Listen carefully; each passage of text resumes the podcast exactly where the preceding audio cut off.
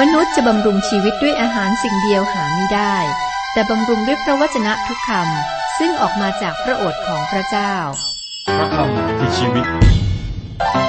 ต่อจากนี้ไป ขอเชิญท่านรับฟัง รายการ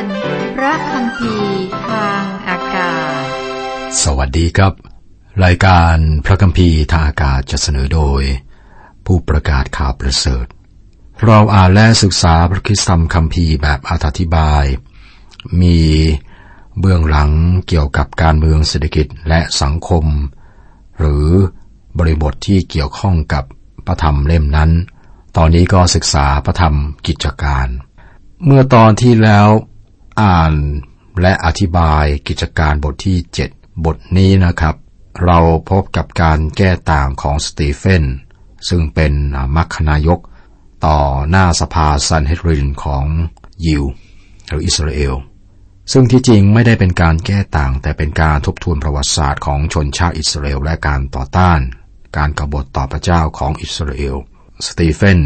กล่าวหาสภาว่าได้ทรยศและสังหารพระคริสต์แน่นอนครับ มันทำให้เกิดการเกลียดชังอย่างรุนแรงและนำไปสู่การที่สตีเฟนถูกหินขว้างจนเสียชีวิต ในการทบทวนประวัติศาสตร์ของอิสราเอล สตีเฟนบอกชัดเจนว่าไม่มีเวลาใดที่ทั้งชาติได้นมัสการพระเจ้า แต่ว่ามีคนกลุ่มน้อยที่เชื่อศรัทธาอย่างแท้จริงอยู่เสมอ เป็นผู้เชื่อที่แท้จริงกลุ่มเล็กๆ เช่นเดียวกับสมัยของเราครับ ตั้งแต่ข้อหนึ่งถึงข้อ 8 ก็มาจบลงที่ต้นตระกูลอิสราเอลคืออับราฮัม แล้วก็มาดู ในวันนี้นะครับที่จะศึกษาด้วยกัน ข้อ 9 ถึง 16 ครับ เป็นคำพูดทบทวนประวัติศาสตร์ของอิสราเอลโดยสตีเฟนฝ่ายบรรพบุรุษเหล่านั้นคิดอิจฉาโยเซฟจึงขายเขาไปยังประเทศอียิปต์แต่พระเจ้าทรงสถิตกับโยเซฟ ทรงโปรดช่วยให้พ้นจากความทุกข์ลำบากทั้งสิ้น ให้มีความชอบและมีสติปัญญาต่อพระพักฟาโรห์กษัตริย์ของอียิปต์ท่านจึงตั้งโยเซฟให้ครองประเทศอียิปต์กับทั้ง พระราชสำนักของท่าน แล้วบังเกิดการกันดานอาหารทั่วแผ่นดินอียิปต์และแผ่นดินคณาอัน และมีความลำบากมากบรรพบุรุษของเราจึงไม่มีอาหาร ฝ่ายยาโคบเมื่อได้ยินว่ามีข้าวอยู่ในประเทศประเทศอียิปต์จึงใช้บรรพบุรุษของเราไปเป็นครั้งแรก พอคราวที่สองโยเซฟก็แสดงตัวให้พี่น้องรู้จัก และฟาโรห์ก็ทรงรู้จักญาติของโยเซฟด้วย ฝ่ายโยเซฟจึงได้เชิญยาโคบบิดากับบรรดาญาติของตนเจ็ดสิบห้าคนให้มาหา ยาโคบได้ลงไปยังประเทศอียิปต์และท่านกับพวกบรรพบุรุษของเราได้สิ้นชีพณที่นั่น เขาจึงได้นำศพไปฝังไว้ในเมืองเชเคม ในอุโมงค์ที่อับราฮัมเอาเงินจำนวนหนึ่งซื้อจากบุตรของฮาโมร์ในเชเคม สตีเฟนมาถึงช่วงหนึ่งของประวัติศาสตร์อิสราเอลท่านจะให้พวกเขาระลึกถึงการช่วยกู้ออกจากอียิปต์ พระเจ้าให้โมเสสเป็นผู้ช่วยกู้ และท่านทำให้เห็นว่าตอนแรกคนอิสราเอลปฏิเสธที่จะทำตามโมเสส และว่าโมเสสมีปัญหากับพวกเขาตลอดเวลา ข้อ 17ถึง21 ใกล้เวลาตามพระสัญญาซึ่งพระเจ้าได้ตรัสกับอับราฮัม ชนชาติอิสราเอลได้ทวีมากขึ้นในประเทศอียิปต์จนกระทั่งกษัตริย์องค์หนึ่ง ซึ่งไม่รู้จักโยเซฟได้ขึ้นสวยราชในประเทศอียิปต์กษัตริย์องค์นั้นได้ทรงออกอุบายทำกับชาติของเราข่มเหงบรรพบุรุษของเราบังคับให้ทิ้งลูกอ่อนของเขาเสีย ไม่ให้มีชีวิตรอดอยู่ได้ คราวนั้นโมเสสเกิดมามีรูปร่างงดงาม เฉพาะพระพักพระเจ้า เขาจึงได้เลี้ยงไว้ในบ้านบิดาจนครบสามเดือน และเมื่อลูกอ่อนคนนั้นถูกทิ้งไว้นอกบ้านแล้ว ราชธิดาของฟาโรห์จึงรับมาเลี้ยงไว้ต่างบุตรของตน ถ้ากษัตริย์ราเมเสสที่สองเป็นฟาโรห์ที่กดขี่คนอิสราเอล โมเสสสามารถเป็นฟาโรห์องค์ต่อไปได้ ธิดาฟาโรห์เลี้ยงโมเสสในฐานะโอรสของพระนางเอง ฟาโรห์องค์นี้ไม่มีโอรสนะครับ ดังนั้นโมเสสก็จะได้เป็นฟาโรห์องค์ต่อไป ข้อ 22 ฝ่ายโมเสสจึงได้รับการสอนในวิชาการทุกอย่างของชาวอียิปต์ มีสมรรถภาพในการพูดและกิจการต่างๆ โมเสสได้รับการสั่งสอนในวิชาการของอียิปต์ ความรู้ของคนอียิปต์นั้นก้าวหน้ามาก แม้เมื่อเทียบกับสมัยนี้ คนอียิปต์ได้พัฒนาไปไกลมากครับ พวกเขาพัฒนาคณิตศาสตร์ เคมีวิศวกรรม สถาปัตยกรรม และดาราศาสตร์อย่างกว้างขวางมาก พวกเขาได้พัฒนาสาขาเหล่านี้ได้อย่างน่าทึ่งมาก ดูอย่างปีระมิดดูสีที่พบในอุโมงค์ฝังศพ สีเหล่านี้ครับ ทนทานอยู่ได้นานหลายศตวรรษ พวกเขาเข้าใจการอาบน้ำยารักษาสภาพศพคำนวณระยะทางถึงดวงอาทิตย์ และก็พัฒนาวัฒนธรรม และไม่ใช่คนป่าคนเถื่อน โมเสสได้ประโยชน์จากทุกสิ่งในตอนนั้น เพราะว่าเติบโตขึ้นมาในฐานะโอรสของธิดาฟาโรโมเสสได้เรียนรู้ทั้งหมดของชาวอียิปต์ท่านเก่ง แต่ท่านยังไม่พร้อมที่จะนำคนของพระเจ้าคืออิสราเอล การเรียนรู้ทั้งสิ้นในโลกนี้ไม่ได้ทำให้ท่านพร้อมที่จะนำคนของพระเจ้า ความรู้ทั้งสิ้นของมนุษย์ไม่พอที่จะทำให้โมเสสเข้าใจพระวจนะของพระเจ้าได้ มันยากเกินไปทำไมครับ เพราะว่ามนุษย์ธรรมดาไม่สามารถรับสิ่งที่ของพระวิญญาณของพระเจ้าได้ สิ่งเหล่านี้โง่เขลาสำหรับเขา และเขาก็ไม่สามารถรู้สิ่งเหล่านี้เพราะว่าต้องสังเกตด้วยวิญญาณ ดูในหนึ่งโครินธ์บทที่สองข้อสิบสี่แม้ว่าโมเสสได้เรียนวิชาการในสมัยนั้น ซึ่งเจริญมากท่านก็ยังไม่พร้อมที่จะช่วยกู้คนอิสราเอลดังนั้นหลังจาก 40 ปีในการเรียนรู้ในอียิปต์พระเจ้าก็ให้โมเสสเข้าไปอยู่ในทะเลทราย ซึ่งที่นั่นพระเจ้าก็เตรียมท่านเพื่อเป็นผู้ปลดปล่อยอิสราเอลจากการเป็นทาสของอียิปต์ข้อ 23 ถึง 25 แต่ครั้งโมเสสมีอายุย่างเข้า 40 ปี ก็นึกอยากจะไปเยี่ยมญาติพี่น้องของตนคือชนชาติอิสราเอล เมื่อท่านได้เห็นคนหนึ่งถูกข่มเหงจึงเข้าไปช่วย โดยฆ่าชาวอียิปต์ซึ่งเป็นผู้กดขี่นั้นเป็นการแก้แค้น โดยคาดว่าญาติพี่น้องคงเข้าใจว่า พระเจ้าจะทรงช่วยเขาให้รอดด้วยมือของตน แต่เขาหาเข้าใจดังนั้นไม่ สังเกตว่าโมเสสทำสิ่งที่ท่านคิดว่าดีมาก ตั้งใจปลดปล่อยพี่น้องคือเพื่อนร่วมชาติ แต่ว่า วกเขาก็ไม่เข้าใจ ที่จริงโมเสสก็ไม่เข้าใจครับ ท่านยังไม่พร้อม และพระเจ้าก็นำโมเสสเข้าไปในทะเลทรายเพื่อฝึกฝนท่าน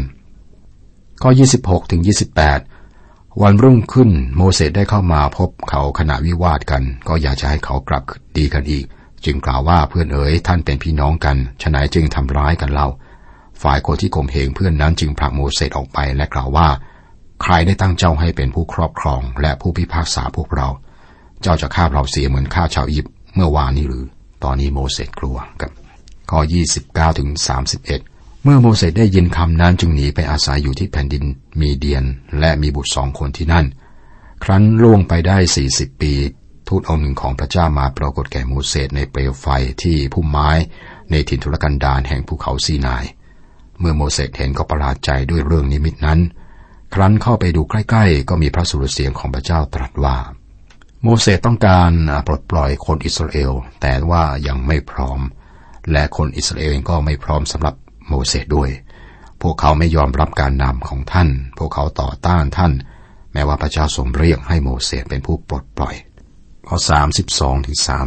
34 เราเป็นพระเจ้าของบัมพบุรุษของเจ้า คือพระเจ้าของอับราฮัมของอิสฮักและของยาโคบ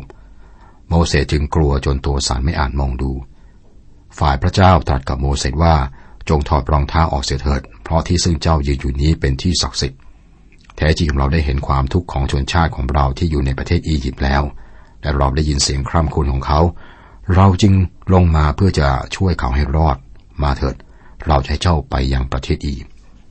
พระเจ้าบอกโมเสสว่า เราได้ยินเสียงคร่ำครวญของเขา พระองค์เห็นความทุกข์ยาก ของอิสราเอล และนั่นคือเหตุผลที่พระเจ้าช่วยกู้พวกอิสราเอล พระเจ้าประทานพระผู้ช่วยรอดแก่เรา ด้วยเหตุผลเดียวกันนะครับ มันไม่ใช่เพราะว่าเราเป็นคนดีมาก พระองค์รักเรานะแม้ว่าเราไม่น่ารักเลย ข้อ 35 โมเสสผู้นี้ซึ่งถูกเขาปฏิเสธโดยกล่าวว่า ใครได้ตั้งเจ้าให้เป็นผู้ครอบครองและผู้พิพากษาพวกเราโดยมือของทูตสวรรค์ซึ่งได้ปรากฏแก่ท่านที่ผู้ไม้ พระเจ้าทรงใช้โมเสสคนนี้แหละ ให้เป็นทั้งผู้ครอบครองและผู้ช่วยให้คน สังเกตการเน้นพันธกิจของทูตสวรรค์ในชาติอิสราเอล ในประวัติศาสตร์อิสราเอลเราจะเห็นพันธกิจของทูตสวรรค์อย่างเด่นชัดมาก พระเจ้าประทานพระบัญญัติแก่โมเสสโดยทางทูตสวรรค์ทูตสวรรค์เป็นผู้ส่งสารของพระเจ้า พวกเขามีข่าวสารจากพระเจ้าถึงคนอิสราเอล เมื่อพระคริสต์ประสูตินะครับ ทูตสวรรค์นำข่าวสารมายังนางมารี โยเซฟ เซคาริยาและคนเลี้ยงแกะ ต่อไปสตีเฟนก็บรรยายประสบการณ์ในถิ่นทุรกันดารข้อ 36ถึง38 คนนี้แหละเป็นผู้นำเขาทั้งหลายออกมา โดยที่ได้ทำการอัศจรรย์และทำการเป็นนิมิตในแผ่นดินอียิปต์ที่ทะเลแดง และในถิ่นทุรกันดาร40 ปี โมเสสคนนี้แหละได้กล่าวแก่ชนชาติอิสราเอลว่า พระเจ้าจะทรงประทานผู้เผยพระชนะผู้หนึ่งให้เกิดมาเพื่อท่าน จากพี่น้องของท่านเหมือนอย่างที่ให้ข้าพเจ้าเกิดมา โมเสสนี่แหละได้อยู่ในชุมนุมชนในถิ่นทุรกันดารกับทูตสวรรค์ ซึ่งได้บอกแก่ท่านที่ภูเขาซีนาย และอยู่กับบรรพบุรุษของเราที่ได้รับพระดำรัสอันทรงชีวิตมาให้เราทั้งหลาย พระเจ้าเรียกคนอิสราเอลออกมาจากอียิปต์เพื่อจุดประสงค์ที่เจาะจง ข้อ 39บรรพบุรุษของเราไม่ยอมฟังโมเสสผู้นี้ แต่ได้ผลักใส่ท่านให้ไปจากเขา โดยมีใจปรารถนาจะกลับไปยังแผ่นดินอียิปต์อิสราเอลก็ไม่ได้กลับไปที่อียิปต์จริง ๆ แต่ในใจของเขาพวกเขาได้กลับไปอียิปต์หลายครั้ง เช่นเดียวกับเราในปัจจุบันนะครับ ใจเรานี่อยู่ที่ไหน อิสราเอลได้กลับไปยังอียิปต์มาในใจ ถึงแม้ตัวจะอยู่ที่ถิ่นทุรกันดารเราอาจจะอยู่ในโบสถ์หรือมีได้ชื่อว่าเป็นคริสเตียนใจนั้นอยู่ที่ไหน ข้อ 40 จึงกล่าวแก่อาโรนว่า ขอสร้างพระให้แก่พวกข้าพเจ้า ซึ่งจะนำพวกข้าพเจ้าไปด้วยว่าโมเสสคนนี้ที่ได้นำข้าพเจ้าออกมาจากประเทศอียิปต์ เป็นอะไรไปเสียแล้วข้าพเจ้าไม่ทราบ พวกเขาไม่ทราบว่าเกิดอะไรขึ้นกับโมเสสและพวกเขาก็ไม่สนใจ ได้ปฏิเสธโมเสสข้อ 41 ในคราวนั้นเขาทั้งหลายได้นำได้ทำรูปโคหนุ่ม และได้นำเครื่องสัตวบูชามาถวายแก่รูปนั้น และมีใจยินดีในสิ่ง ซึ่งมือของตนเองได้ทำขึ้น สตีเฟนบอกผู้นำอิสราเอลในสภาซานเฮบรินนะครับว่าอิสราเอลเนี่ยมักกบฏเสมอ ข้อ 42 แต่พระเจ้าทรงรักอ่าไม่ใช่ครับ แต่พระเจ้าทรงหันพระพักไปเสีย และปล่อยให้เขานมัสการหมู่ดาวในท้องฟ้าตามที่มีเขียนไว้ในพระคัมภีร์ แห่งผู้เผยชนะว่า โอ้ พงพันอิสราเอลจะได้ฆ่า สัตว์บูชาเราในถิ่นทุรกันดารถึง40ปีหรือ พวกเขากราบไหว้สิ่งที่พระเจ้าสร้างครับ ซึ่งเป็นการไหว้รูปเคารพ นี่คือเหตุผลที่โมเสสและผู้นำต่อจากโมเสสคือโยชูวาได้วิงวอนประชาชน ให้เลือก พระเจ้าและก็ละทิ้งรูปเคารพ ข้อ 43ถึง45 พวกเจ้าได้ขนเอาเต้นของพระโมเลกและได้เอาดาว พระเลฟาน รูปพระที่เจ้าได้กระทำขึ้นเพื่อกราบนมัสการรูปนั้นต่างหาก เราจึงจะกว่าเจ้าทั้งหลายให้ไปอยู่พ้นเมืองบาบิโลนอีกบรรพบุรุษของเราเมื่ออยู่ในถิ่นทุรกันดารก็มีเต้นแห่งสักขีพยานตามที่พระองค์ทรงสั่งไว้ เมื่อตรัสกับโมเสสว่าให้ทำเต้นตามแบบที่ได้เห็น ฝ่ายบรรพบุรุษของเราเมื่อได้รับเต้นนั้นจึงขนตามโยชูวาไป เมื่อได้เข้ายึดแผ่นดินของบรรดาประชาชาซึ่งพระเจ้าได้ทรงขับไล่ไปให้พ้นหน้าบรรพบุรุษของเรา เต้นนั้นก็มีสืบมาจนถึงสมัยกษัตริย์ดาวิดพระเยซูหรือว่าจีซัสในภาษาอังกฤษนะครับ เป็นคำภาษากรีกของชื่อโยชูวาในภาษาเฮบรูข้อ46 ดาวิดนั้นมีความชอบเฉพาะ พระเจ้าและขอพระอนุญาตที่จะหาพระนิเวศสำหรับพระเจ้าของยาโคบ พระวิหารเป็นความคิดของกษัตริย์ดาวิดนะครับ เรามักคิดเสมอว่าน่าจะเรียกว่าวิหารของดาวิดแม้ว่าโซโลมอน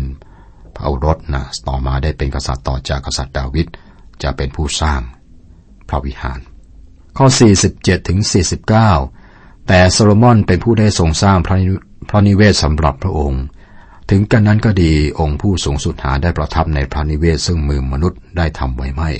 ตามที่ผู้เผยพระวจนะได้กล่าวไว้ว่า สวรรค์เป็นบัลลังก์ของเรา และแผ่นดินโลกเป็นแท่นรองเท้าของเรา เจ้าจะสร้างนิเวศอะไรสำหรับเรา หรือที่พำนักของเราอยู่ที่ไหน สิ่งเหล่านี้มือของเราได้ทำไว้ทั้งสิ้นไม่ใช่หรือ สเตเฟนจะตำหนิผู้นำศาสนาในสมัยนั้น ข้อ 51ถึง53 โอ้ชน โอ้คนชาติหัวแข็งใจดื้อหูตึง ท่านทั้งหลายขัดขวางพระวิญญาณบริสุทธิ์เสมอบรรพบุรุษของท่านทำอย่างไรท่านก็ทำอย่างนั้นด้วย มีใครบ้างในพวกผู้เผยพระชนะ ซึ่งบรรพบุรุษของท่านมิได้ข่มเหงและเขาได้ฆ่าบรรดาคนที่พยากรณ์ถึงการเสด็จขององค์ผู้ชอบธรรมป่านนี้ท่านทั้งหลายได้อาญาโปรงไว้และฆ่าเสีย คือท่านทั้งหลายผู้ได้รับธรรมบัญญัติจากเหล่าทูตสวรรค์ แต่หาได้ประพฤติตามธรรมบัญญัตินั้นไม่ คนเหล่านี้เข้าสุนัตแต่ตัวแต่ว่าใจและหูไม่ได้เข้าสุนัตพวกเขาไม่เชื่อพระเจ้ามากไปกว่าบรรพรุษในอดีตของเขานะครับ สตีเฟนก็ให้พวกเขาระลึกถึงการช่วยกู้ออกจากอียิปต์โดยพระเจ้า และปรงให้โมเสสเป็นผู้ปลดปล่อย แต่ว่าคนอิสราเอลไม่ยอมเชื่อฟังโมเสสประสบการณ์ในถิ่นทุรกันดารเป็นการกรบฏต่อพระเจ้าอย่างต่อเนื่องจนกระทั่งมีการสร้างลูกวัวทองคำและ ภัยพิบัติของการไหว้รูปเคารพได้เกิดขึ้นอีกทำให้อิสราเอลนั้นตกเป็นเฉลยในบาบิโลน สตีเฟนได้จบลงที่ผู้นำต่อจากโมเสสคือโยชูวา ผู้ซึ่งนำพวกอิสราเอลเข้าสู่แผ่นดินแห่งพระสัญญา และองค์พระคิดนะผู้ทรงเปิดทางสู่สวรรค์สตีเฟนบอกว่าพระเจ้าได้ประทานธรรมบัญญัติโดยทศวรรค์และพวกเขาก็ไม่ได้ประพฤติตาม การประสูติของพระคิดก็ประกาศโดยทูตสวรรค์ พวกเขาก็ได้ทรยศและประหารชีวิตขององค์พระคริสต์การตายเพื่อความเชื่อของสตีเฟน สตีเฟนเป็นคนแรกครับที่ตายเพื่อความเชื่อ ในตอนนี้เราได้รู้จักกับสตีเฟนแห่งเมืองทาร์ซัสด้วย ไม่ใช่เรารู้จักซาโลนะครับ คือซาโลนี่มีส่วนในการตายของสตีเฟน ตอนนั้นซาโลต่อมาชื่อเปาโลเนี่ยก็อยู่คนละฝ่าย ข้อ 54 เมื่อเขาทั้งหลายได้ยินดังนั้นก็รู้สึกบาดใจและขบเคี้ยวเคี้ยวฟันเข้าใส่สตีเฟน พวกเขาเกลียดชังสตีเฟนเพราะว่าเรื่องที่สตีเฟนพูด ข้อ 55 ฝ่ายสตีเฟนประกอบด้วยพระวิญญาณบริสุทธิ์ได้ขม้นดูสวรรค์ เห็นพระสิริของพระเจ้าและพระเยซูทรงยืนอยู่เบื้องขวาพระหัตถ์ของพระองค์ เบื้องขวาพระหัตถ์ของพระเจ้าหมายถึงที่สำคัญที่ที่มีเกียรติ พระเจ้าสัญญากับองค์พระคิดว่าพระองค์จะให้ ให้เกียรติได้รับเกียรติ และประทานพระนามหรือนามอื่นทั้งปวงแก่องค์พระคิดพระเยซูก็ถูกยกขึ้นมาอยู่ที่เบื้องขวาพระหัตถ์ของพระเจ้า ในพระธรรมเฮบรูบทที่หนึ่งข้อสามบอกว่าเมื่อพระองค์ได้ทรงชำระบาปแล้วก็ได้ประทับณเบื้องขวาของพระเจ้าเบื้องบน การที่พระองค์ประทับเบื้องขวาของพระเจ้าแสดงว่า ราชกิจของพระองค์ได้เสร็จสิ้น และนั่นไม่ได้หมายความว่าพระองค์ไม่ได้หยุดทำการเพื่อผู้เชื่อศรัทธานะครับ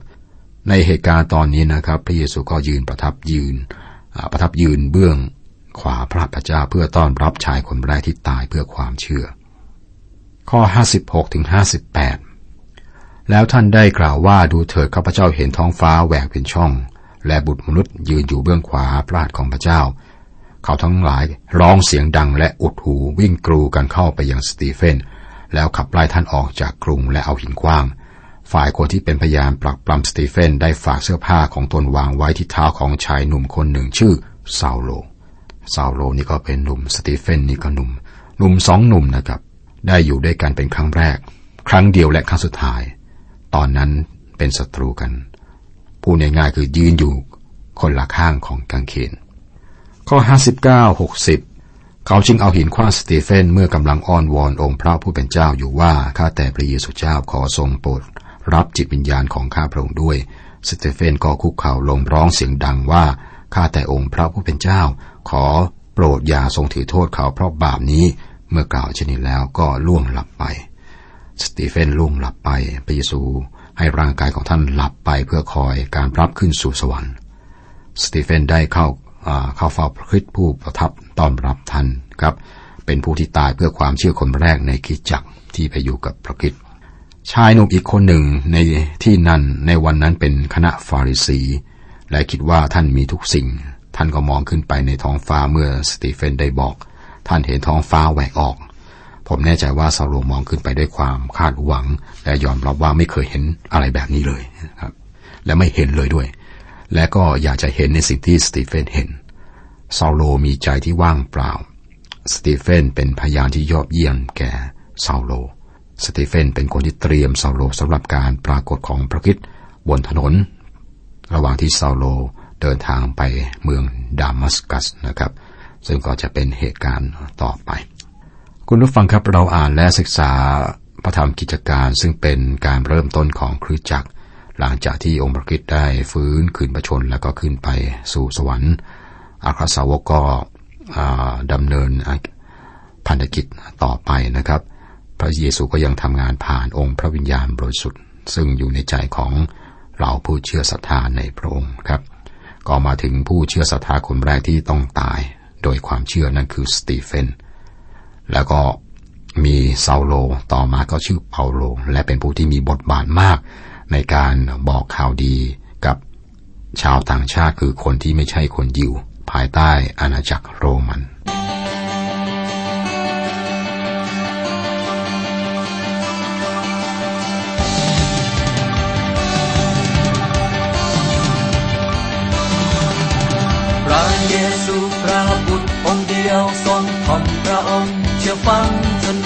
รณา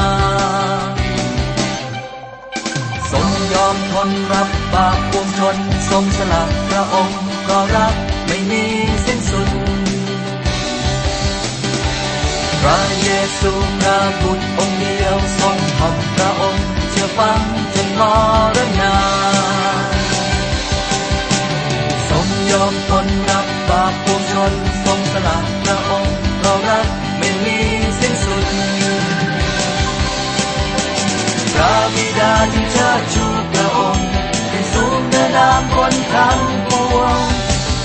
ระนามเพื่อเป็นที่กราบบูชา พระเยซูพระบุตรองค์เดียวทรงทำพระองค์เชื่อฟังจนมรณา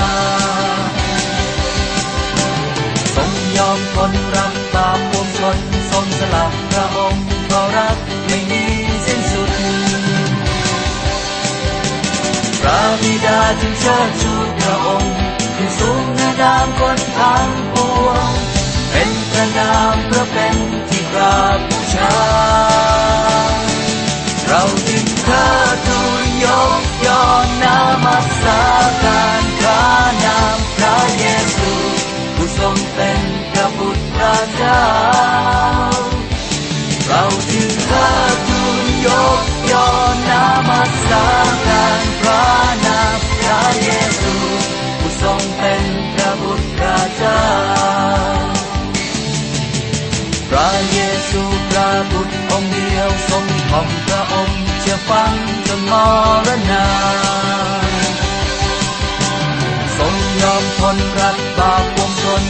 สละพระองค์เพราะรักไม่มีสิ้นสุดพระบิดาจึงเชิดชูพระองค์ที่สูงเหนือนามคนทั้งปวงเป็นพระนามเพื่อเป็นที่กราบบูชา เราจึงเทิ